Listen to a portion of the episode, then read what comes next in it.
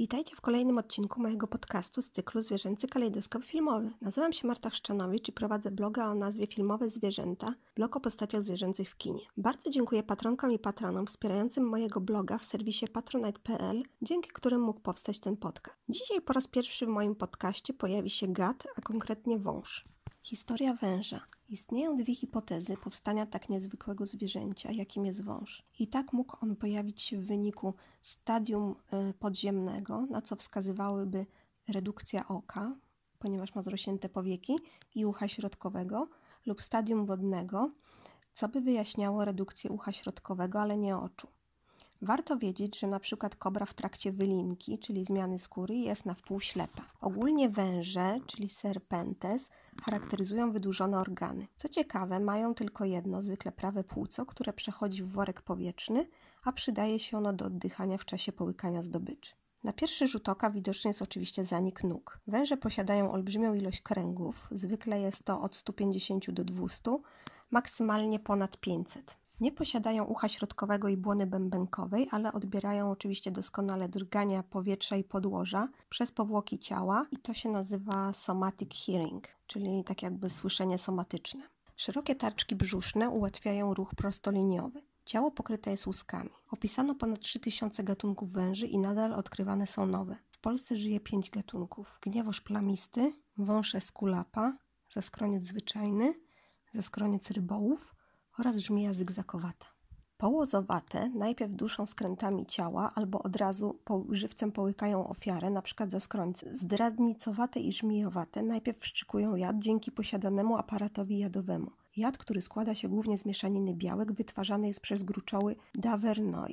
Szacuje się, że węże jadowite stanowią zaledwie od 10 do 20% wszystkich węży, ale ich śmiercionośność przysporzyła im sławy i z pewnością nie można ich lekceważyć. Oczywiście nie jest tak, że podczas spotkania z wężem rzuci się on na was bez powodu. Sama miałam dwa spotkania z wężami w naturze, w Polsce ze żmiją zygzakowatą, a w Chorwacji z innym gatunkiem. W pierwszym przypadku wąż spał pod iglastym krzakiem, pod który zajrzałam podczas grzybobrania i nawet się nie obudził.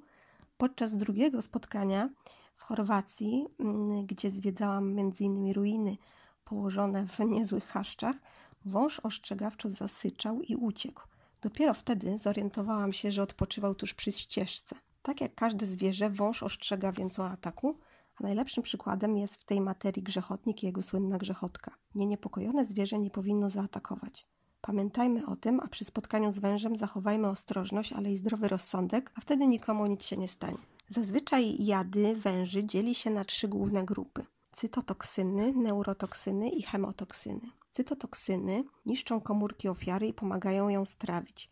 W miejscu ukąszenia powodują martwicę tkanek. Neurotoksyny atakują układ nerwowy ofiary i paraliżują go, co powoduje, że nie może się ona ruszyć. Wiele gatunków węży po ukąszeniu, np. szczura, puszcza ofiarę, gdyż, mm, ofiara, mm, gdyż w walce mógłby on skaleczyć je w oczy. Wąż czeka w pobliżu, aż jad zabije ofiarę, Dopiero wówczas przystępuje do konsumpcji. Chociaż śmierć w wyniku otrucia nie należy z pewnością do przyjemnych, przynajmniej nie połyka ofiary żywcem. Ten rodzaj jadu produkują węże z rodziny Elapidae, do których zalicza się kobry, mamby, żmije zygzakowate i bardzo piękne węże koralowe posiadające takie grube, poprzeczne pasy. Hemotoksyny to z kolei trucizny krwi, które zaburzają jej krzepnięcie, a także mają cechy cytotoksyczne. Powodują one krwotoki wewnętrzne. Po ukąszeniu kluczowa jest informacja, gdzie ono nastąpiło.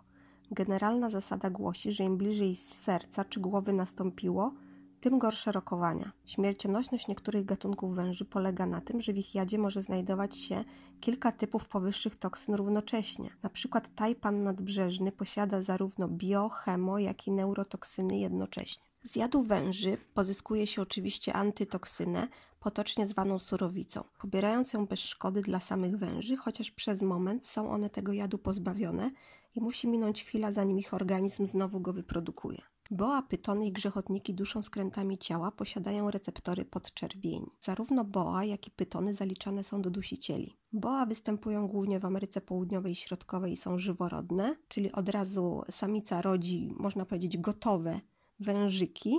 Natomiast u pytonów, e, które występują na półkuli wschodniej, młode są jajorodne, czyli wykluwają się z jaj jak ptaki. Jaja we wnętrzu samicy e, węża ułożone są jedno za drugim, tak jakby czekały w kolejce. Wyróżniamy około 30 gatunków pytonów. Pyton skalny jest największym wężem afrykańskim. Osiąga długość 6 metrów i ciężar ponad 100 kg. Wąż ten nie posługuje się jadem, tylko podobnie jak inne duże węże dusi ofiarę, stopniowo zaciskając coraz mocniej wokół niej swój uścisk. Im bardziej szarpie się ofiara, tym ciaśniej jest oplatana. Pyton posiada 100 zakrzywionych do tyłu zębów i czeka w zasadce. Nierzadko zwija się nieopodal ścieżek, którymi przechodzą zwierzęta. Dzięki maskującemu ubarwieniu trudno go dostrzec na pierwszy rzut oka. Zakrzywione zęby powodują, że martwy szczur może się przesunąć tylko w, jedn w jedną stronę paszczy, czyli w głąb. Wąż potrafi wystrzelić najeżoną hakami paszczę w dowolnym kierunku i to na odległość aż ponad dwóch metrów. Ponieważ kości jego szczęk nie są zrośnięte jak u ssaków, przełknięcie znacznie większej ofiary nie stanowi problemu, gdyż górna i dolna szczęka poruszają się niezależnie, Obie części żuchwy rozdzielają się dodatkowo na boki. Jest to cecha charakterystyczna węży, znacznie ułatwiająca im spożywanie posiłków. Superelastyczne więzadła i luźne stawy umożliwiają wężowi rozciągnięcie czterech oddzielnych części szczęk, co umożliwia mu połknięcie nawet dużej antylopy, a zdarza się, że i człowieka. Taki posiłek może starczyć pytonowi na rok. Do połozowatych zaliczamy około 2000 gatunków, czyli 2 trzecie dzisiejszych węży i właśnie one albo duszą, albo połykają żywcem. W większości są niejadowite. U węży wyróżniamy liczne podrodziny, ale często są traktowane jak rodziny, więc ten podział jest dosyć zagmatwany, na przykład zaskrońcowate i połozowate. Ale ogólnie największe podrodziny węży to żmije i grzechotnikowate. Żmija gabońska posiada najdłuższe zęby jadowe spośród węży, bo mają one aż 5 cm. Zwykła jest ich budowa anatomiczna. Gdy są nieużywane, składają się równolegle pod sklepieniem pyska. Zęby jadowe, które się nazywają solenoglyfowe, ponieważ są z przodu składane, a kiedy wąż uderza, wysuwają się do przodu i blokują w stabilnej pozycji. Polując żmija gabońska zagrzebuje się na dnie lasu i atakuje z zaskoczenia. W przeciwieństwie do pytona nie posiada zapachu, gryzonie nie zorientują się więc, że czyha w pobliżu. Podczas połykania ofiary długie zęby jadowe działają jak pazury kierujące kierujące szczura w głąb gardła węża. Przyznam, że widok węża połykającego ofiary nie należy do najpiękniejszych, jednak z drugiej strony, jak ma sobie radzić e, zwierzę nieposiadające łap? Można też powiedzieć, że połykanie ofiary polega u węża na nasuwaniu na nią całego ciała. Przedziwny i skomplikowany proces. Grzechodnik teksaski to przedstawiciel podrodziny grzechotnikowatych z rodziny żmijowatych. Grzechotka na końcu ogona to narząd ostrzegawczy, a dźwięk, jaki powoduje, jest bardzo charakterystyczny i trudno go z czymkolwiek pomylić. Węże przed pierwszą wylinką posiadają grzechotki, a u dorosłych osobników składa się ona z około 10 pustych komór, które szeleszczą, trącą siebie, stąd ten dźwięk. Co ciekawe, po każdej nowej wylince przybywa jedna komora Grzechotki. Grzechotnik teksaski ma najgłośniejszą grzechotkę ze wszystkich grzechotników. Jeśli grzechotka ulegnie zniszczeniu, zaczyna rosnąć od nowa, a dużą grzechotkę słychać nawet z kilkudziesięciu metrów. Przy grzechotce występują czarno-białe paski, które z pewnością pełnią dodatkową, tym razem wizualną, funkcję ostrzegawczą. Grzechotnik poluje na małe ssaki i ptaki. Kobra należy do zdradnicowatych. Jej bardzo charakterystyczny kołnierz, czy kaptur, jak się częściej mówi, na głowie, nie pozwala jej pomylić z żadnym innym gatunkiem. Co ciekawe, węże posiadają dwa tak zwane hemipenisy, w kształcie litery Y, które pokryte są szorstką i ząbkowaną powierzchnią, która umożliwia zakotwiczenie w układzie rozrodczym samicy. Podczas kopulacji samiec okręca się wokół tylnej części ciała samicy i wprowadza do jej kloaki jeden z dwóch hemipenisów, a samica składa zwykle od 10 do 40 jaj, po czym układa się na nich, mm, mieszając je z ziemią i mm, szczątkami roślin. Jaja e, inkubują się przez okres dwóch miesięcy, i są pod opieką e, dorosłych osobników, które je ogrzewają, a młode węże po wykluciu są od razu samodzielne, mogą polować i od tej pory troszczą się o siebie same. E, kobra wyposażona jest w dobry wzrok, ale podczas polowań kieruje się przede wszystkim węchem.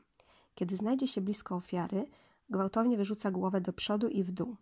Podczas ukąszenia wprowadza przez zęby jadowe jad, który powoli rozprzestrzenia się w ciele ofiary. Żywi się przede wszystkim e, ropuchami, żabami, e, ptakami i ich jajami oraz e, gryzoniami. U kobry królewskiej zaobserwowano również akty kanibalizmu. Wąż ten atakuje w obronie własnej, kiedy jest niepokojony lub w okresie godowym. W trakcie niebezpieczeństwa kobra rozpyla krople jadu w skoncentrowanej wiązce w oczy zbliżającego się napastnika i to charakteryzuje zwłaszcza kobrę plującą, która występuje w Afryce. Oczywiście, podobnie jak u innych zwierząt, kluczowa jest mowa ciała. Typową postawą polegającą na uniesieniu do góry około 1 trzeciej ciała jest pozycja obronna. Kobra balansuje wówczas uniesioną częścią ciała w prawo i w lewo lub do przodu i do tyłu i szybko wysuwa język. Rozłożenie kaptura na karku wskazuje, że gad y, chce onieśmielić agresora i szykuje się do obrony.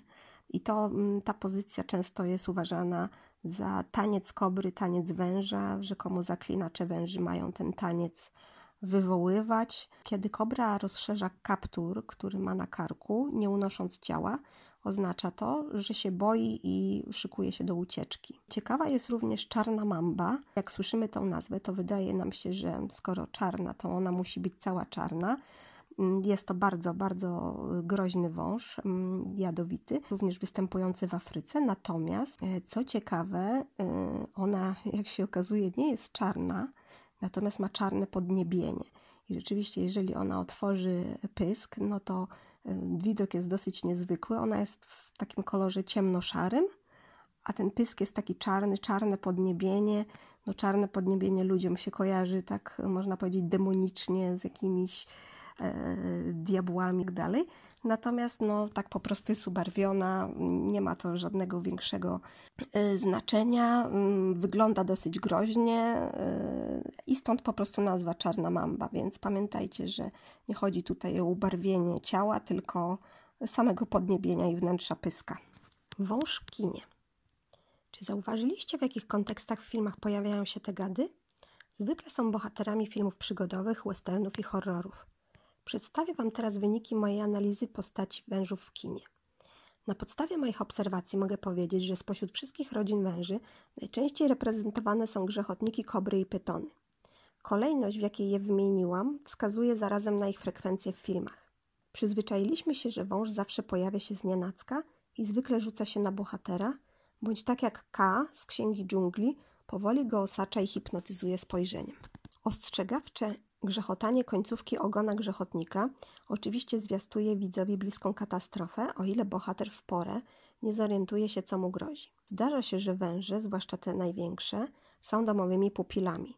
Na przykład pyton o imieniu Montana z filmu Keanu, tutaj nie mylić z Keanu Reevesem. Nieraz wąż staje się narzędziem zemsty lub śmierci własnej bohatera.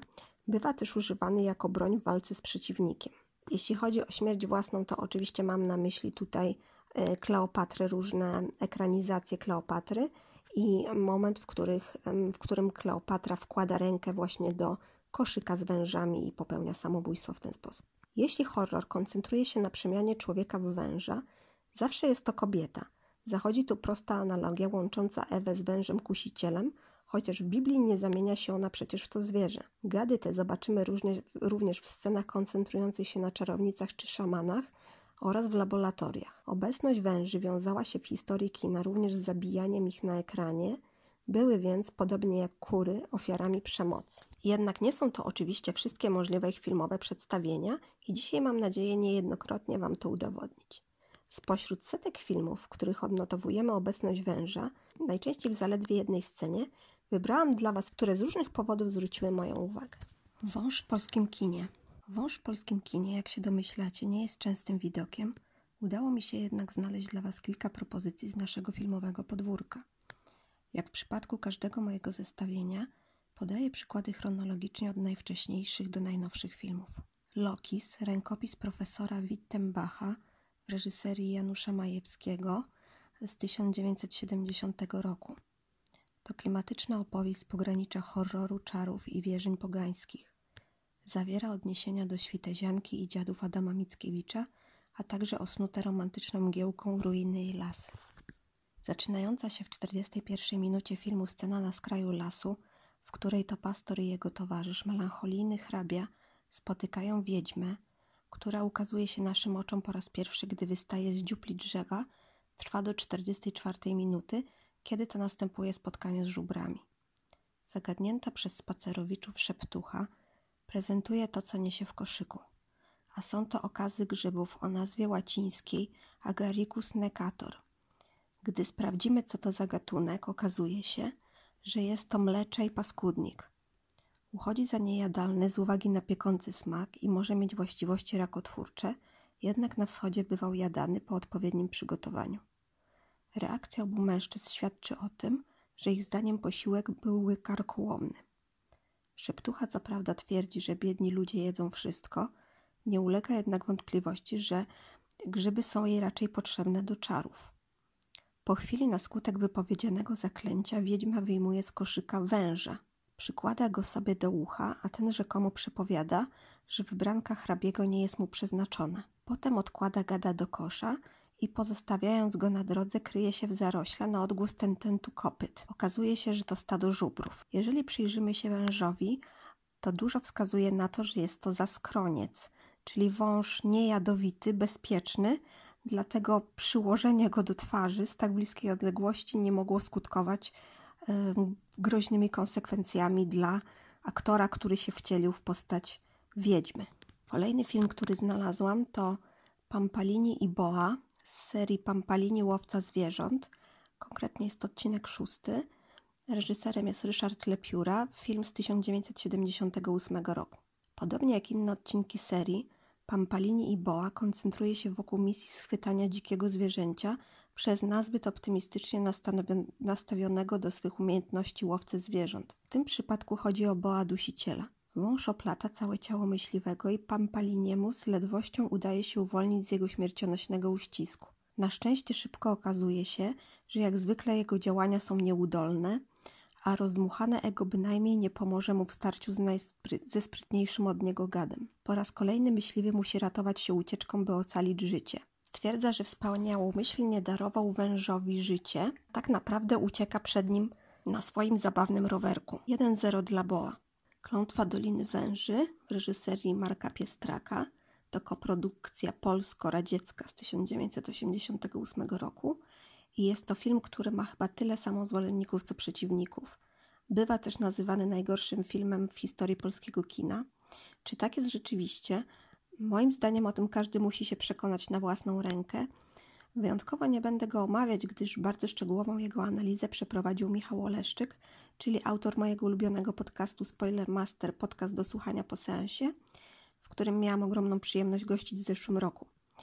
Wracając do węży, w odcinku z cyklu Mówiona historia polskiego kina, Michał rozmawia z reżyserem filmu panem Markiem Piestrakiem i został tam szczegółowo poruszony wątek dotyczący zwierząt przebywających na planie, a jest on bardzo zaskakujący, na plus dla ekipy i dobrostanu węży. Zsyłam Was zatem do tego odcinka. Powtórzę. Spoiler Master, podcast do słuchania po seansie, odcinek pod tytułem Klątwa Doliny Węży, sezon trzeci, epizod 27. Są to ponad dwie godziny wyczerpującej, jak to u Michała, analizy filmu, a dodatkowo rejestracja spotkania z ważnym polskim reżyserem, a także innymi członkami ekipy technicznej. Odcinek znajdziecie m.in. na Spotify, Tidal i na YouTube. Bardzo polecam. I pora na moje top 10 filmów o wężach. Moje zestawienie nie mogłoby się obyć bez starych filmów. Dzisiaj otwiera je więc film Braciszek, po angielsku The Kid Brother, w reżyserii Teda Wilda, Harola Lloyda, J. A. Howa i Louisa Millstona z 1927 roku, film amerykański. Wąż występuje tutaj w komediowym gagu.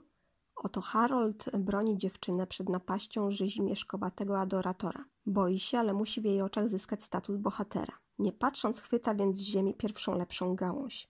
Groźnie potrząsa nią nad własną głową. Napastnik ucieka. Harold jest dumny ze swojej bojowej postawy. Dopiero wtedy patrzy na trzymaną w ręce gałąź i orientuje się, że tak naprawdę draba wystraszył wąż owinięty wokół patyka i sam z przestrachem go odrzuca. Jest to rzadki w kinie przykład i dowód na to, że wąż może wystąpić nie tylko w horrorze, ale i scenie komediowej, w której jednakowoż nadal jest traktowany jako postrach. Kult Kobry, po angielsku Cult of the Cobra, w reżyserii Francisa D. Lyona, to amerykański horror z 1955 roku. Film ten nazwałabym prekursorem slasherów, bowiem szybko orientujemy się, że bohaterowie, czyli grupa sześciu amerykańskich żołnierzy, a jednocześnie przyjaciół stacjonujących w Azji, po kolei zostanie wyeliminowana z gry zwanej życiem. Oto podczas uczestnictwa pod przykrywką w ceremonii rytualnej miejscowej sekty jeden z nich kradnie koszyk z kobrą. Ma ona być pamiątką zabraną do Stanów. Wąż jest jednak fetyszem w sekty, a klątwa zostaje im szybko objawiona. Po powrocie do USA spotykają Lisę, która kogoś im przypomina. To ona okaże się morderczynią, potrafi bowiem przedzierzgnąć się w olbrzymią kobrę. Film oglądało mi się bardzo dobrze, jest tu też wątek miłosny. Jak na niebezpieczną kusicielkę przystało, mm, analogia do biblijnej Ewy, Lisie trudno się oprzeć, więc jeden z mężczyzn wpada po uszy. Księga dżungli, angielski The Jungle Book, e, w reżyserii Wolfganga Reitermana, to amerykański film z 1967 roku. Mm, kiedy myślę o filmowych wężach, od razu moim oczom ukazuje się kas właśnie tego filmu, i to on byłby moim pierwszym wyborem, jeśli chodzi o szybkie skojarzenia dotyczące filmowych węży. Wraz z pojawianiem się kolejnych wersji opowieści Kiplinga ewoluował też wygląd węża, ja jednak lubię jego animowaną odsłonę. W książce Rudyarda Kiplinga Olbrzymi K jest protagonistą Mowgliego, kimś na kształt przyjaciela, a zarazem mentora, jednak w disneyowskiej adaptacji z lat 60. został ukazany jako antagonista chłopca wychowanego przez wilki, gdyż sam Walt Disney, dla którego był to ostatni film przez niego nadzorowany, założył, że widzowie nie będą z nim sympatyzować tylko dlatego, że jest wężem. Oglądając dzisiejsze przedstawienia węży w filmach animowanych, o których opowiem później, zapewne by się zdziwił. W omawianej wersji K zamierza zatem udusić i zjeść Mowgliego, który śpi nocą na drzewie, przedtem zaś hipnotyzuje go swoimi niesamowitymi oczami.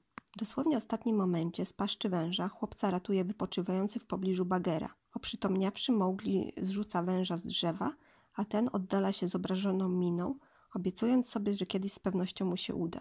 W oryginale głosu wężowi udzielił Sterling Holloway i trzeba przyznać, że bardzo umiejętnie odtworzył sepleniące i syczące dźwięki kojarzące nam się z tym zwierzęciem. Gdyby węże mówiły, z pewnością wypowiadałyby się w ten sposób. Postać K jest podobno wzorowana na innych drapieżnikach, które sportretował Disney.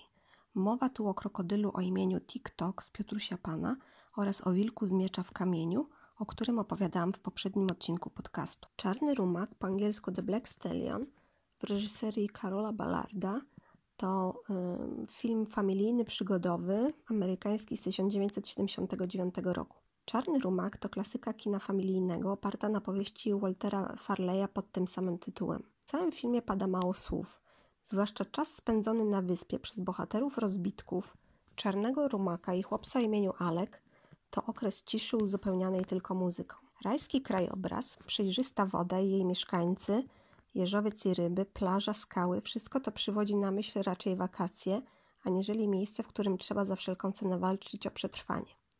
Jak na raj przystało, w filmie pojawia się też wąż, kobra, przed którą, podobnie jak w książce, ratuje Aleka Black, czyli czarny rumak, mm, zadeptując gada. Interesującym z etycznego punktu widzenia aspektem są sytuacje, które zaistniały podczas produkcji filmu. I nie mówię tylko tutaj o zadeptaniu y, węża, ale też o samą scenę, w której y, Alek budzi się na plaży i naprzeciwko siebie tuż przed e, swoją twarzą dostrzega kobrę gotującą się do ataku. Scena została pomyślana przez reżysera w taki sposób, aby chronić chłopca. Całe ujęcie wykonano ustawiając pomiędzy Alekiem a kobrą szybę. Jak czytamy w artykule E.K. McCall, Czarny Rumak porywająca epopeja na wieki, po angielsku The Black Stallion, A Heartwarming Epic for the Ages, na który natrafiłam online w czasopiśmie o nazwie Cowboys and Indians Magazine – Kobra pierwotnie miała zostać pozbawiona zębów jadowych, finalnie jednak do tego na szczęście nie doszło. Szczęki szatana, po angielsku Jaws of Satan, w reżyserii Boba Clavera, to amerykański horror z 1981 roku. W Szczękach szatana zwróćcie uwagę zwłaszcza na scenę na cmentarzu, której oryginalność zasadza się na pogoni olbrzymiego węża za księżmi. Niezłe efekty specjalne i gra aktorska sprawiają, że nie będzie to zmarnowany seans. W roli ojca Toma Farrowa zobaczycie Fritza Weavera. Będzie on się musiał zmierzyć z klątwą rzuconą na jego przodków, którzy zostali przeklęci przez druidów. Szatan przybiera tutaj postać olbrzymiej kobry. Zwracam Waszą uwagę na fakt, że przedmiotem kultu jest prawie zawsze właśnie ten gatunek węży.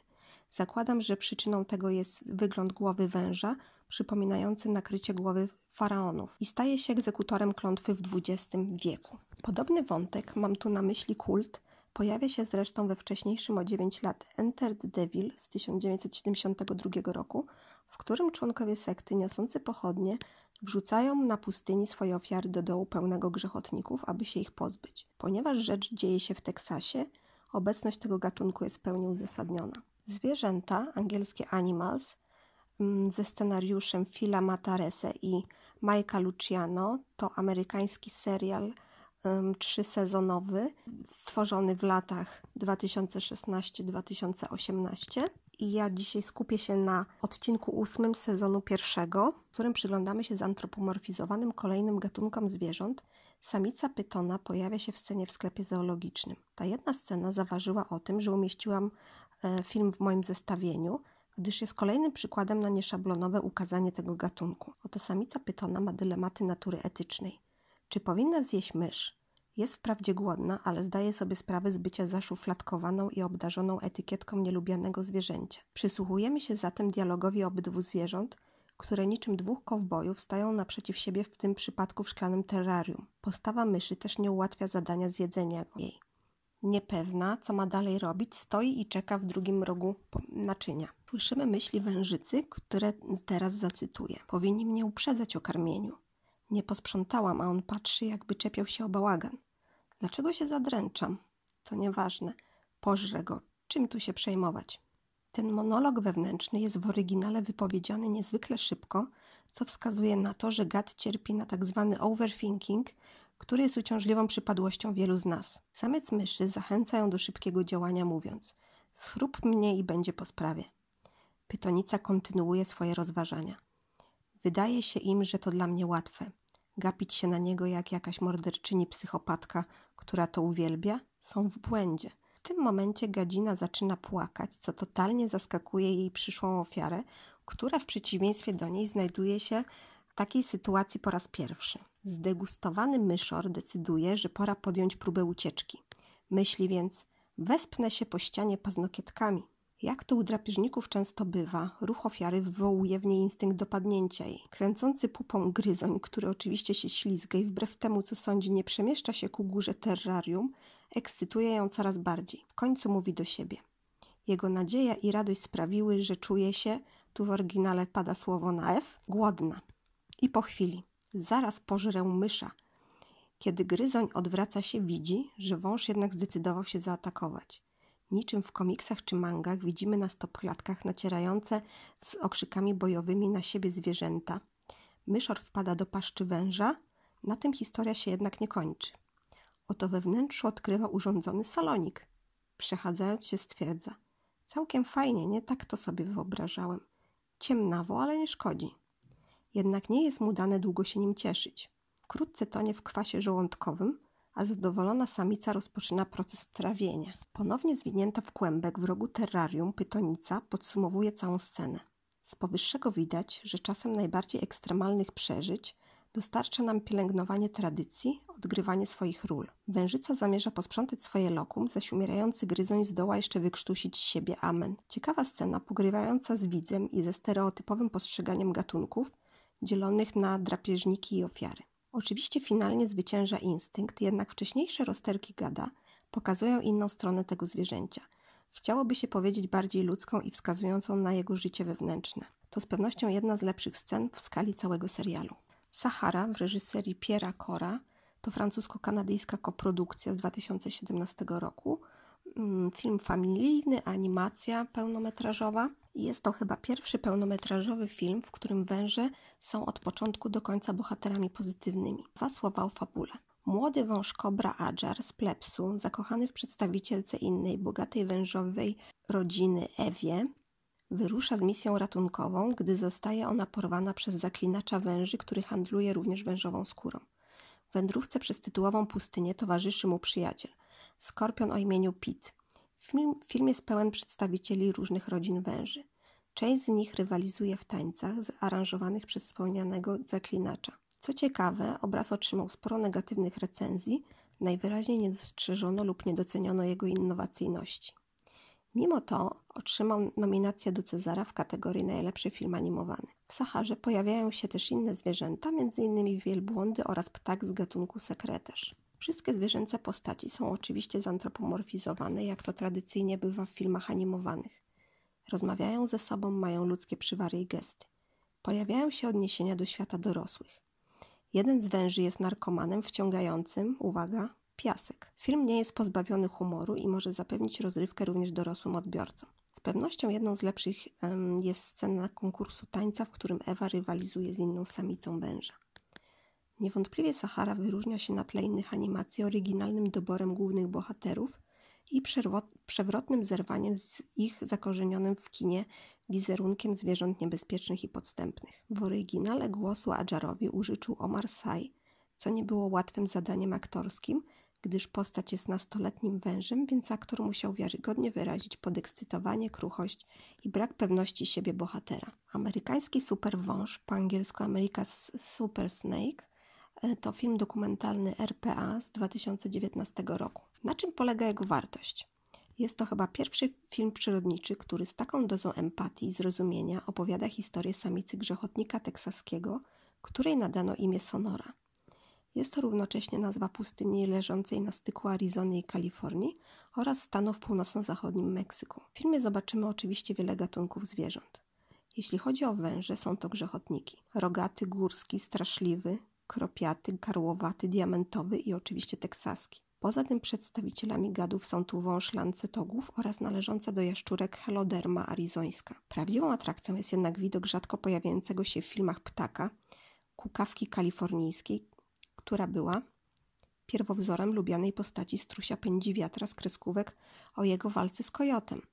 To ten niebieski, podobny do strusia ptak z niebieskim czubkiem na głowie, który robi bip bip. W rzeczywistości kukawka nie jest tak atrakcyjnie ubarwiona, chociaż jej wygląd jest nietypowy. Jej zdjęcia z, łatno, z łatwością odnajdziecie w internecie. Mnie przypomina ona skrzyżowanie dinozaura z prehistorycznym przodkiem ptaków. Dlaczego o niej wspominam? Otóż jest ona zaprzysięgłym wrogiem węży, Nasza sonora musi więc mieć się nad, przed nią na baczności. I nie tylko przed nią, gdyż po okolicy kręcą się amatorzy wężowej skóry, którzy niestety polują na grzechotniki zbierane niemalże garściami, a przynajmniej w tak ogromnych ilościach. W końcu nie brakuje snobów kupujących pasek, buty czy torebkę z wężowej skóry. Wracając do sonory.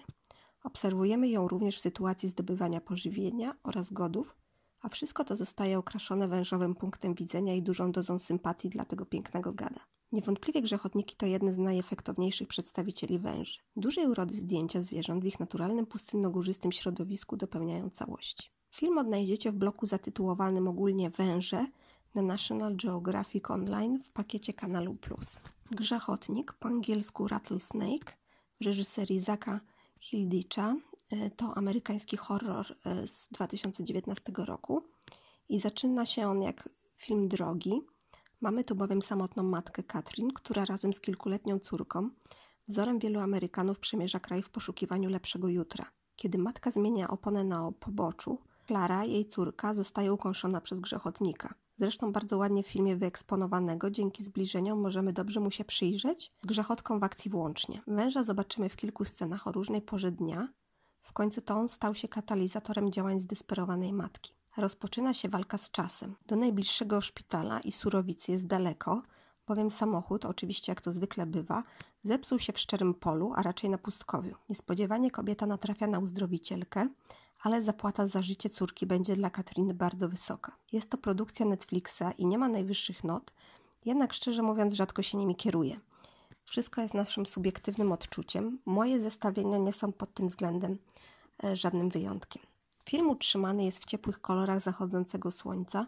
Duże puste przestrzenie zwiększają poczucie wyobcowania matki i dziecka, a zagadka, jaka kryje się za uzdrowicielką i poczucie zagrożenia, jakie ona wywołuje, jest nie mniej śmiercionośne od ukąszenia grzechotnika. Moją uwagę zwróciła też czołówka skupiająca się na postaci węża, przeplatana częstym w, w filmach widokiem z góry na jadące auto. Dzika ekipa, po angielsku Back to the Outback, w reżyserii Harego Cripsa i Claire Knight. To australijsko-amerykańska koprodukcja z 2021 roku. Animacja y, opiera się na przewrotnym pomyśle. Twórcy na tapet biorą australijskie gatunki zwierząt uchodzące za, tutaj powiem w cudzysłowie, brzydkie bądź niebezpieczne, a często są one zaliczane do obydwu tych kategorii. I tak bohaterami filmu są krokodylica, moloch straszliwy, agamy kolczaste, diabły tasmańskie, rekiny, ptasznik australijski, nietoperze wampiry, a przede wszystkim samica taipana, uważanego za jednego z najbardziej śmiercionośnych lub nawet najbardziej niebezpiecznego według innych mm, źródeł węża świata. Z kolei powszechnie lubiane gatunki, jak przykład koala, okazują się niesympatyczne. W tym przypadku zwierzak jest narcystyczny i egoistyczny. Groźne i niesympatyczne z ludzkiego punktu widzenia zwierzęta mają y, jeden cel: uciec z parku dzikich zwierząt w Sydney i na wolności odnaleźć swoje rodziny lub chociażby własny gatunek. Niezwykle sympatyczne zwierzaki wyruszają więc, więc w pełną przygód podróż, aby zrealizować swoje marzenia o wolności. Podobno dystrybutor filmu, czyli Netflix, był początkowo zaniepokojony milusińskością obsady zwierzęcej. Jak powiedziała reżyserka filmu Claire Knight, wiele osób powiedziałoby: Wąż, węży nie da się przytulić. Czy twój główny bohater musi być wężem? I to było dla nas wyzwanie. Naprawdę chcieliśmy, aby te zwierzęta były atrakcyjne. Knight powiedziała, że początkowo biuro produkcyjne dzikiej ekipy było oblepione zdjęciami prawdziwych zwierząt, które widzimy w filmie. Ale ludzie często wchodzili do biura i wychodzili, ponieważ cierpieli na różne fobie. Dlatego trzeba było maksymalnie ocieplić ich wizerunki tak, by dały się lubić i by widz mógł z nimi empatyzować. Zwierzęta są tradycyjnie zantropomorfizowane, na przykład pająk Frank jest niezgrabnym nastolatkiem, a Zoe, moloch straszliwy, czyli e, rodzaj jaszczurki, jest mm, gotką, ponieważ posiada e, kolce. Zapytana, czy istnieje jakieś stworzenie, które byłoby zbyt przerażające, aby było słodkie, Knight odpowiedziała, że jest to dingo. W Australii jest zbyt wiele zwierząt, które mogą cię skrzywdzić, aby umieścić je w filmie. Dingo się nie udało, dodał Cripps. Z obsady filmu odpadły też ośmiornica oraz meduza. Trudno mi się zgodzić z tym, że Dingo nie ma w sobie uroku, ale cóż. Film chwalono za ciepłe przesłanie, projekty postaci, dubbing i dowcip. Pewnością zawiera on parodię nadmiernego entuzjazmu i sensacyjnego posmaku relacji miłośników zwierząt w stylu tragicznie zmarłego Steve'a Irwina oraz młodego Jacka Randalla, który uważa się za kontynuatora misji Irwina w niektórych aspektach jeszcze bardziej przesadza pod publiczkę. W filmie postać ta zwie się Chas Hunt i traktuje zwierzęta przedmiotowo, chwytając je i skupiając się na kreowaniu swojego wizerunku nieustraszonego Tarzana. Gdzie w tym wszystkim jest troska o dobrostan zwierząt czy zdrowy rozsądek? Dobre pytanie. Podobnie jak Irwin, bohater dzikiej ekipy ma syna, który ma po nim przejąć schedę. Wykorzystywanej do publicznych pokazów samicy Tajpana Medi jest przykro, że u ludzi budzi tylko lęk i odrazę. Ona postrzega siebie inaczej. Chce tylko żyć w spokoju, nie niepokojona. Aby ten plan mógł zostać zrealizowany, zbiera się na odwagę i rusza w kierunku gór błękitnych, które są symbolem nowego, lepszego życia w środowisku naturalnym. Film należy pochwalić za ekologiczną wymowę, także zwrócenie uwagi na gatunki zwierząt zwykle przedstawiane w filmach jako te złe lub budzące postrach. Bębenek podbijają też programy w stylu 100 śmiercionośnych zwierząt itd., tak nakręcając niepotrzebnie spirale strachu, a niejednokrotnie niechęci do zwierząt. W dzikiej ekipie nic nie jest tym, czym się wydaje. Chess Hunter jest w gruncie rzeczy tchórzem. Jadowite zwierzęta też mają uczucia i swoje problemy, a misie koala nie muszą być idealne. Inne produkcje z udziałem węży. Czarownice, po szwedzku Hexan, w reżyserii Benjamina Christensena, to szwedzki film z 1922 roku, tej fascynującej w wielu momentach dowcipnej, wirażowanej opowieści o zjawisku, jakim są w kulturze czarownice, odnajdziemy węże potraktowane jako składnik ważonej przez czarownicę w garze mikstury. Widzimy, jak przekłada je ona z worka zawieszonego u powały do naczynia. Wokół niej roi się od szkieletów zwierząt i innych typowych akcesoriów przypisywanych tej postaci. Zabrakło mi tu tylko czarnego kota i kruka do kompletu.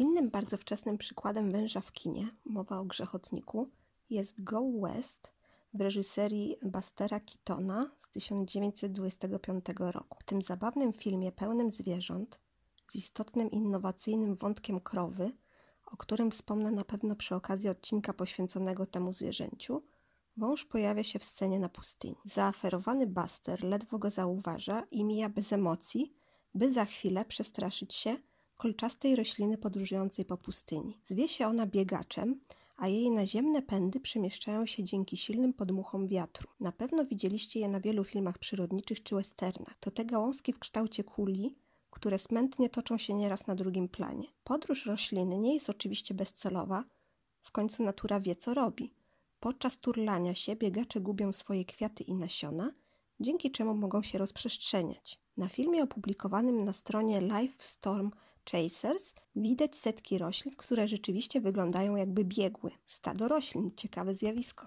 Dwa muły dla siostry Sary lub e, w polskim tłumaczeniu muły siostry Sary, ale ja jestem bardziej do tej pierwszej wersji przyzwyczajona. E, po angielsku Two Mules for Sister Sarah w reżyserii Dona Ziegla z muzyką Ennio Morricone. To meksykańsko-amerykańska koprodukcja z 1970 roku, e, western. Mm, ten dość znany film z Shirley MacLaine oraz Clintem Eastwoodem zawiera niestety wiele niekonsekwencji, poczynając od tytułowych mułów, ale o tym może kiedy indziej.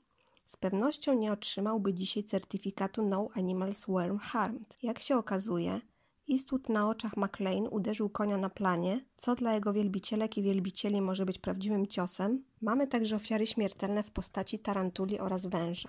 Dociekliwi widzowie mogą dostrzec, że w scenie, w której w opuszczonym budynku na meksykańskiej pustyni pojawia się grzechotnik, gad ten jest sterowany za pomocą sznurków podtrzymujących głowę i ogon, co pozwala grzechotać jego końcówką. Hogan, jak na maczo przystało, nie daje wężowi żadnych szans i odcina mu głowę. Martwe zwierzę jest już tym razem prawdziwe, ale nie jest to ten sam podgatunek grzechotnika co wcześniej. Zostaje przekazany Sarze, a następnie para delektuje się nim podczas kolacji spożywanej przy ognisku. Jest to przykład stereotypowego ukazania węża, z jakim możecie się spotkać w zdecydowanej większości filmów.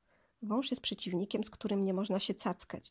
Należy go pokonać i udowodnić tym swoją męskość. Równocześnie staje się tutaj posiłkiem, być może jedynym dostępnych w tym okolicznościach, i w związku z tym niemal od razu zostaje uprzedmiotowiony. Zauważono też, że wcześniej w scenie, podczas której Sara potrząsa grzechotką martwego węża, aby odstraszyć żołnierzy i wywołać e, wrażenie, że drapieżnik może ich zaatakować, nie można ręcznie uzyskać tego samego dźwięku, potrząsając ogonem martwego gada, ponieważ grzechotniki potrząsają ogonami z częstotliwością do 90 Hz, czyli nawet szybciej niż machają skrzydłami kolibry. Człowiek jest więc za wolny, by uzyskać taki sam efekt jak właściciel ogona z przytwierdzoną, a raczej wbudowaną w niego grzechotką. Rattlers w reżyserii Johna McColleya to e, amerykański horror z 1976 roku. Rattlers możemy przetłumaczyć jako grzechotki. E, film opowiada o śledztwie prowadzonym przez herpetologa i jego asystentkę, którzy otrzymują za zadanie e, zbadanie serii śmiertelnych ataków grzechotników na ludzi. Okazuje się, że zwierzęta, jak się nie trudno domyślić, nie atakują, gdyż taki mają kaprys, lecz zostały zainfekowane gazem paraliżującym, który wojsko wyrzuciło na pustyni. Obserwujemy więc usilne próby zamiecenia problemu pod dywan, jednak badacze są nieustępliwi. Nas jednak interesują nie gierki pomiędzy ludźmi, ale sceny ataków węży. A mamy ich tutaj kilka i są, by tak rzec, urozmaicone z uwagi na okoliczności, w jakich mają miejsce oraz cechy atakowanych osób. I tak mamy atak na dzieci, psa, mężczyznę pracującego w przydomowej drewutni, jednak najbardziej spektakularne jest spotkanie kąpiącej się w wannie kobiety z wężami wpełzającymi do wody. Zwróćcie uwagę na jej gesty rękoma. Bardzo przypominają te wykonane przez Marion Crane w psychozie podczas słynnej sceny pod prysznicem. Oczywiście aż chce się zapytać, dlaczego od razu kobieta nie wyskoczy z wody, tylko dość biernie poddaje się kolejnym ukąszeniom. Cóż, horrory rządzą się swoimi specyficznymi prawami i specyficzną logiką, która pośród nich nie znajduje się na czołowym miejscu, może dlatego nieraz nas bawią i przerażają jednocześnie. Wikingowie, e, czyli Vikings, e, to irlandzko-kanadyjska koprodukcja, film historyczny, serial historyczny zrealizowany w latach 2013-2020, sześć sezonów. Już wspominałam o nim w odcinku poświęconym Krukowi, ale jest to bardzo dobre źródło wątków zwierzęcych, więc podejrzewam, że jeszcze niejednokrotnie będzie okazja o nim więcej powiedzieć. Mm, a dzisiaj mm, chciałam się skupić na wężach w serialu i na, mm, na tym, w jakich kontekstach się pojawiają. W każdym z sześciu sezonów Wikingów zobaczymy węża. I tak oto w sezonie pierwszym, w odcinku drugim, słyszymy legendę o wężu Jormungandzie, zwabionym na głowę byka jako na przynętę. Jormungand to w mitologii nordyckiej gigantyczny wąż opasujący Midgard, czyli świat zamieszkały przez ludzi. Wąż był najstarszym z trójki nieślubnych dzieci boga Lokiego oraz gigantki o imieniu Angerboda. Odyn miał wizję, która głosiła, że staną się one największymi nieprzyjaciółmi bogów. W związku z tym e, Tyr i Thor, inni bogowie, wyruszyli do Jotunheimu, aby sprowadzić je do e, Asgardu, czyli krainy bogów. Odyn wypuścił Jormunganda e, do oceanu otaczającego Midgar. Wąż rósł w otchłaniach, a w końcu przyjął takie rozmiary, iż otaczał cały świat i był w stanie ugryźć się we własny ogon. Potrafił też pluć czarnym, palącym jadem. Powieść wspomniana w Wikingach odnosi się do historii o tym, jak Thor wybrał się wraz z olbrzymem Chymirem na ryby. Zamiast normalnej przynęty nabił na hak łeb wołu. Po jakimś czasie potężne szarpnięcie e, niemal wyrwało mu wędkę z rąk, ale jej nie puścił. Okazuje się, że wyłowił e, Jormunganda, który dał się złapać na przynętę, a Chymir, porażony rozmiarami węża, E, sztyletem odciął żyłkę i pozwolił mu uciec. Zgodnie z przepowiednią, w dniu zmierzchu bogów, Jormungand wyłoni się z oceanu i zacznie wypluwać z siebie jad, którym pokryje ziemię i niebo. Wówczas jego odwieczny wróg Thor przybędzie, aby z nim walczyć. Na równinie o nazwie Vigrid Bóg pokona węża, ale zanim zada mu ostateczny cios, zostanie otruty jego jadem. W szóstym odcinku sezonu pierwszego pojawia się dół z wężami jako rodzaj śmiercionośnej kary, do którego zostaje wrzucony na rozkaz króla Northumbrii y, o imieniu Elle, dla przykładu jeden z jego wojowników. Taki sam los ma spotkać wszystkich, którzy stchórzą w walce przeciw wikingom. Jak się okaże, dół z wężami odegra bardzo ważną rolę w tym serialu. Sezon drugi przynosi nam w czwartym odcinku przydomek jednego z synów Ragnara, i Aslung. Chodzi o Sigurdę wężowe oko.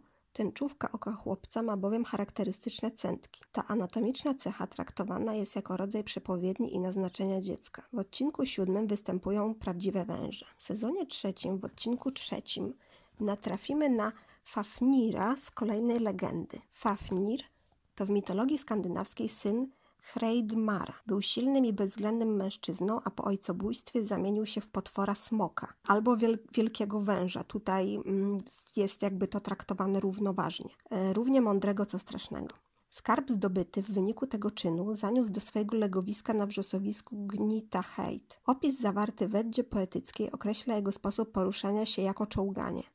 Podczas walki Fafnir jak wąż uderza głową lub pluje jadem. Jego postać pojawia się w dramacie muzycznym Pierścień Nibelunga autorstwa Ryszarda Wagnera. Jego postać stanowiła inspirację dla postaci Smauga w Hobbicie i Glaurunga w Dzieciach Hurina napisanych przez Tolkiena. Najistotniejszy wężowy wątek w Wikingach wiąże się oczywiście, i tu spoiler, ze śmiercią Ragnara Lodbruka, który ginie właśnie w czwartym sezonie serialu. W odcinku czwartym pojawia się jeden gad, za to w piętnastym zobaczymy scenę śmierci wikinga, a w dole wraz z nim kłębowisko różnych węży, w tym pytonów. Jak zauważyli nie bez racji uważni widzowie znający się na tych gadach, w dole nie ma jadowitych węży, Ragnar mógłby więc zostać uduszony, ale nie ma go tam kto ukąsić. Zresztą twierdzono, że węże biorące udział w tej scenie są za małe, by zainteresować się ofiarą w postaci człowieka i go udusić. Jest to niekonsekwencja twórców, podyktowana oczywiście względami bezpieczeństwa wobec aktora, sugerowano jednak, że twórcy serialu mogli się przecież posłużyć CGI. Tak się jednak nie stało. Travis Fimmel, odtwórca roli Ragnara, zapytany w wywiadzie o tę scenę, odparł, że była ona ostatnią nakręconą przez niego na planie serialu. Nie martwił się o możliwe ukąszenie. Przeszkadzał mu za to zapach, jaki wydobywał się z tego dołu. W sezonie piątym aż roi się od węży.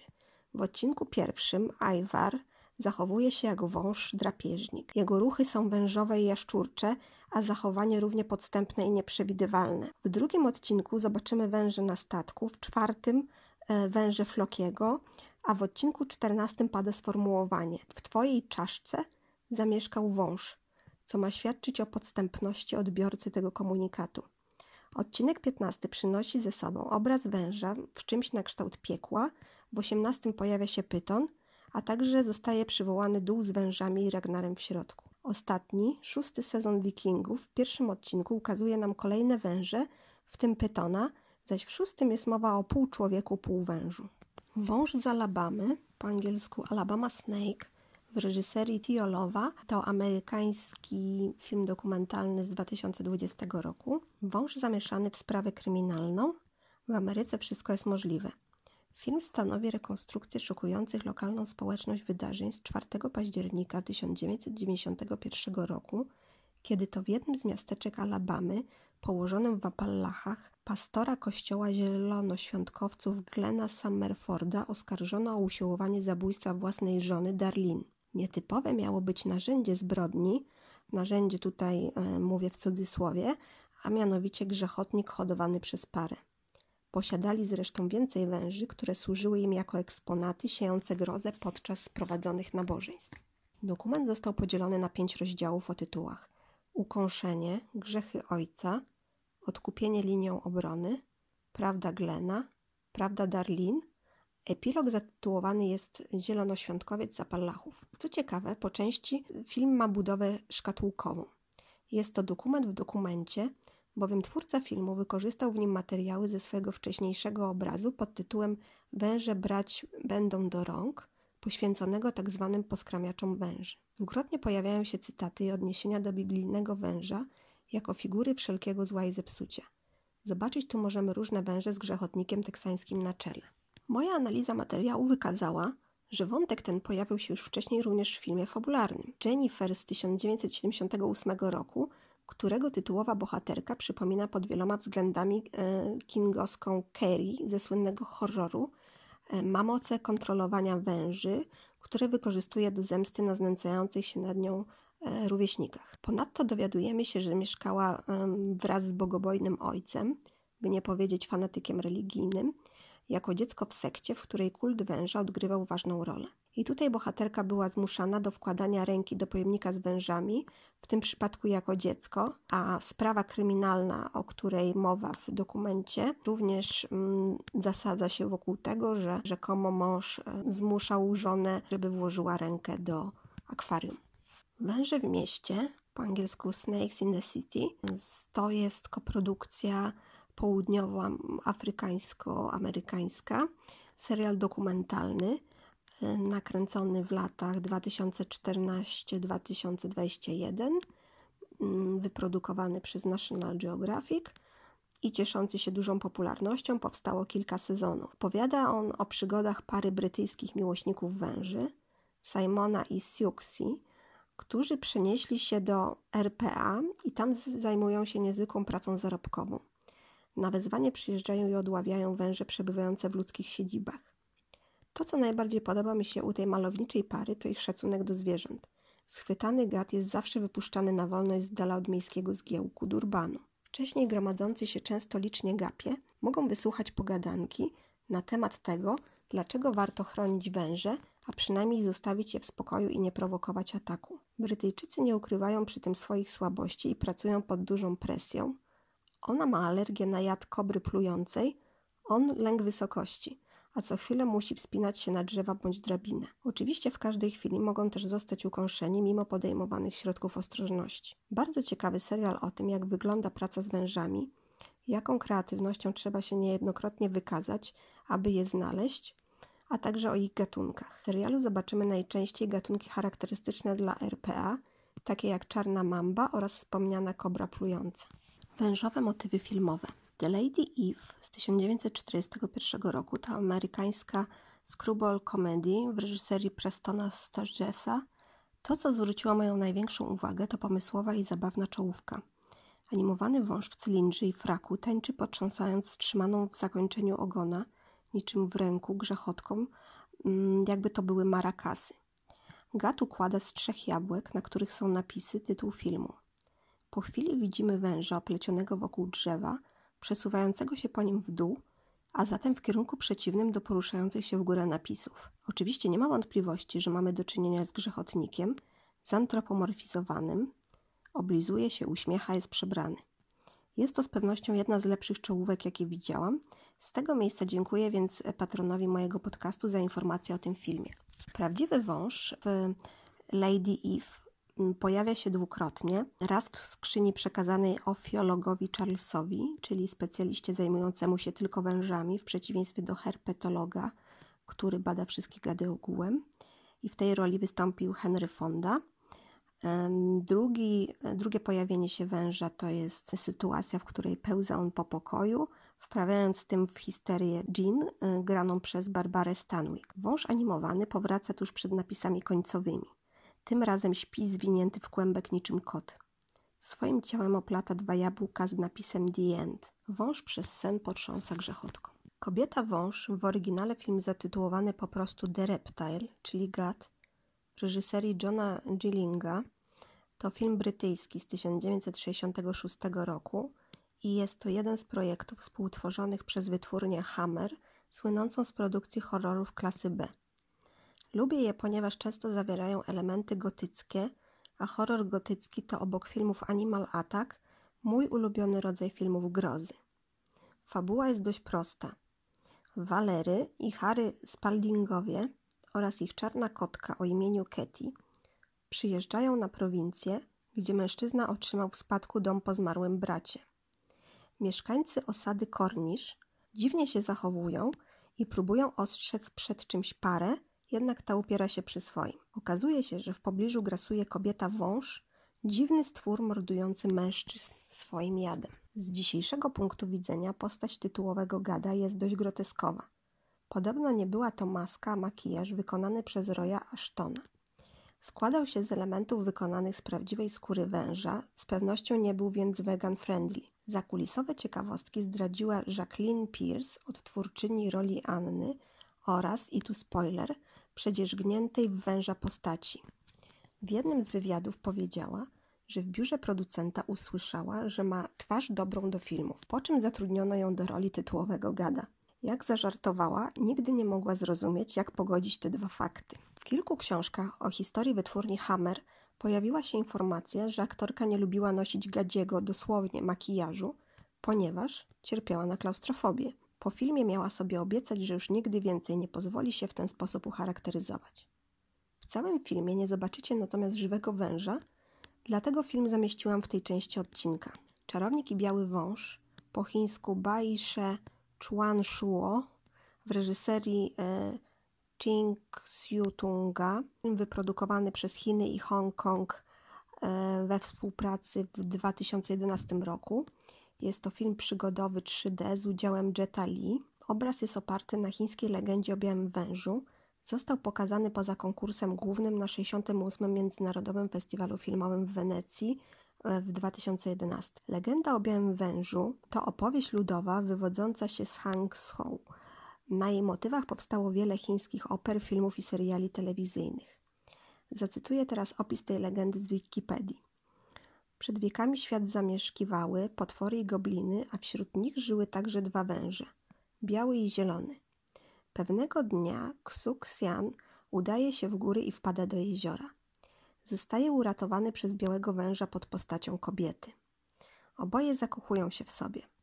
Czarownik Abbot Fahai odkrywa prawdziwą e, tożsamość kobiety i stacza bitwę z wężem, e, by uchronić naiwnego młodego lekarza, czyli Xuxiana. Najwcześniejszą próbę przedstawienia tej historii w formie drukowanej podjął Feng Menglong w swojej kompilacji opowieści ku przestrodze należącej do cyklu Trzy pouczenia. Opowieść ta jest jedną z czterech wielkich chińskich opowieści ludowych, powszechnie uznawanych za najwybitniejsze chińskie legendy ludowe. W oryginalnej e, opowieści akcja rozgrywa się w połowie XII wieku nad brzegiem jeziora zachodniego w Hangzhou. Młody pomocnik aptekarza Xian podczas ulewnego deszczu spotyka białą panią, piękną młodą wdowę oraz jej służącą.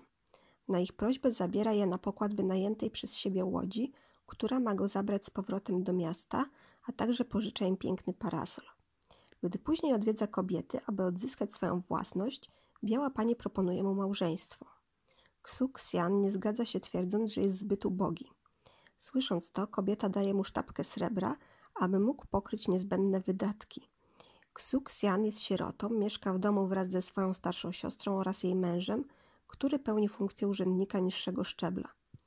Ten natychmiast rozpoznaje sztabkę jako część sumy skradzionej ze skarbca komendanta Shao i informuje o tym władzę. Ksu zostaje aresztowany, a kiedy policjanci próbują aresztować białą panią w jej domu, ta znika w mgnieniu oka. Policjanci odzyskują srebro, dlatego Xiuxian otrzymuje łagodną karę, którą jest wygnanie do Suzhou. Dzięki wstawiennictwu szwagra otrzymuje pozwolenie na zamieszkanie u karczmarza Wanga. Tam znów odwiedzają go biała pani ze swoją służącą. Przekonują Ksu do poślubienia kobiety, lecz gdy ten odwiedza jedną z lokalnych świątyń, mnich taoistyczny oznajmia mu, że jest oczarowany przez demona i nakazuje mu spalenie przygotowanych przez siebie amuletów. Następnego dnia biała pani udaje się do świątyni, aby skonfrontować się z mnichem. Ten całkowicie upokorzony ucieka z miasta. Ksu Xian oraz biała pani biorą ślub. Kiedy jakiś czas później Ksu zamierza ponownie odwiedzić świątynię, biała pani ubiera męża w zestaw pięknych ubrań. Okazuje się, że zostały one skradzione z miejscowego lombardu wraz z wieloma innymi towarami. Ksu zostaje po raz kolejny aresztowany. Skradzione towary cudem wracają do lombardu, a mężczyzna znów zostaje skazany na wygnanie, tym razem do Zhenjiang, gdzie rozpoczyna pracę w aptece niejakiego Li Keionga. Pewnego dnia kolejny raz spotyka białą panią, która twierdzi, że dopiero co przybyła z Nankinu. Kobieta rozwiewa jego początkowe wątpliwości i para znów zaczyna żyć razem. Pewnego dnia Li zaprasza małżeństwo na swoje przyjęcie urodzinowe z zamiarem uwiedzenia białej pani. Usiłuje przez szparę w drzwiach podglądać kobietę. Ku jego zaskoczeniu, zamiast pięknej młodej kobiety, widzi ogromnego białego węża, po czym mdleje. Biała pani informuje Ksu o zakusach Li. Prosi go, aby nie wracał do pracy i przekazuje mu pieniądze na założenie własnej apteki. Jakiś czas później Ksu składa darowiznę w klasztorze Jin Hansi, po czym zostaje zaproszony do udziału w obchodach urodzin króla smoka. Mimo niechęci żony, Ksu decyduje się na nie wybrać. Tam spotyka mnicha o imieniu Fahai, który ostrzega go przed białą panią. Kiedy pani wraz ze służącą zbliżają się do klasztoru, na widok Fahaja chowają się w rzece. W międzyczasie po abdykacji cesarza Gaoconga zostaje ogłoszona powszechna amnestia i Ksu otrzymuje pozwolenie na powrót do Hangsu. Kiedy dociera do domu swojego szwagra, okazuje się, że biała pani ze swoją służącą przybyły tam zaledwie kilka dni wcześniej. Kobieta grozi mu, że jeśli nie będzie jej kochał jak dawniej, w akcie zemsty zatopi całe Hangsu. Za namową żony szwagier Ksu zaczyna szpiegować białą panią i odkrywa jej prawdziwą tożsamość. Wraz z Ksuksjanem zapraszają profesjonalnego łowcę węży, aby się jej pozbyć, jednak ten na widok ogromnego węża wpada w panikę. Kiedy zdesperowany Ksu ma już zamiar popełnić samobójstwo, po raz kolejny spotyka mnicha imieniu Fahaj. Ten daje Ksu miskę i kiedy mężczyzna wraca do domu, rozbija ją nad głową niczego nie podejrzewającej białej pani. Kobieta kurczy się i przybiera postać nieszkodliwego małego węża, którego Ksuksjanowi z łatwością udaje się schwytać pod miską. W międzyczasie Fahaj unieszkodliwia służącą, która przemienia się w niebieskiego karpia, Następnie zamyka oba stworzenia w dzbanku i zakopuje go w klasztorze. W zakończeniu Ksuksjan decyduje się zgromadzić własne pieniądze i w miejscu zakopania potworów wznosi własną pagodę, a następnie zostaje buddyjskim mnichem. Wersja alternatywna tej opowieści na przestrzeni wieków legenda ewoluowała od przerażającej historii do romansu. W późniejszych wersjach historii Bai Susen i Xiuxian są w sobie naprawdę zakochani, mimo że ich związek e, przeczy prawom natury. Fahaj w większości adaptacji jest zawistną postacią, która wymyśla szereg różnych sposobów, aby zniszczyć szczęście małżonków. Jednym z nich jest podstępne namówienie Ksiuksiana, aby ten dał swojej żonie do wypicia wino, które ujawni jej prawdziwą postać. Widok węża wprawia Ksiuksiana w trwałe odrętwienie. Aby uratować mu życie, biały wąż jej służąca, zielony wąż, udają się w góry Kunlun, aby ukraść boskie zioło. Gdy Ksiuksian zostaje wyleczony, Mnich porywa go do klasztoru. Biała dama oblega klasztor z oddziałem krabów, krewetek, żółwi i innych morskich stworzeń pod jej dowództwem, jednak zostaje pokonana.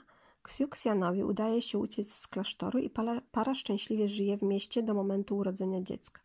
Nieustępliwy mnich zamyka białego węża w pagodzie Lei Feng, a zielony wąż znika i wraca wiele lat później, aby spalić pagodę i uwolnić swoją panią. Filmowa wersja chyba więcej ma jednak z tej wersji alternatywnej, którą przytoczyłam, chociaż można powiedzieć, że jest połączeniem obydwu wersji. I tradycyjnie pora na moje top 3 e, filmów o wężach. Miejsce trzecie. Amerykański superwąż z 2019 roku czyli film dokumentalny, który pozwala spojrzeć na węży z zupełnie innej perspektywy, a nawet z nimi empatyzować, nie tracąc przy tym nic ze swego edukacyjnego charakteru. Miejsce drugie Czarny rumak z 1979 roku. Klasyka kina. Scena spotkania oko w oko Aleksa z kobrą to majstersztyk pod względem wykonania.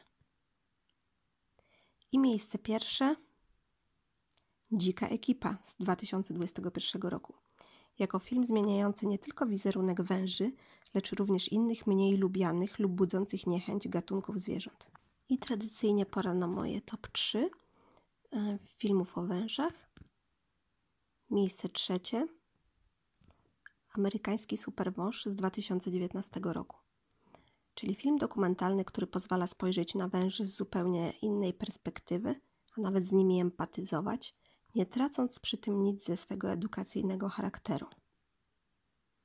Miejsce drugie Czarny rumak z 1979 roku. Klasyka kina. Scena spotkania oko w oko Aleksa z kobrą to majstersztyk pod względem wykonania. I miejsce pierwsze Dzika ekipa z 2021 roku. Jako film zmieniający nie tylko wizerunek węży, lecz również innych mniej lubianych lub budzących niechęć gatunków zwierząt. To wszystko, co dzisiaj dla Was przygotowałam. Inne tytuły filmów z udziałem węży znajdziecie na mojej stronie internetowej www.filmowezwierzęta.com.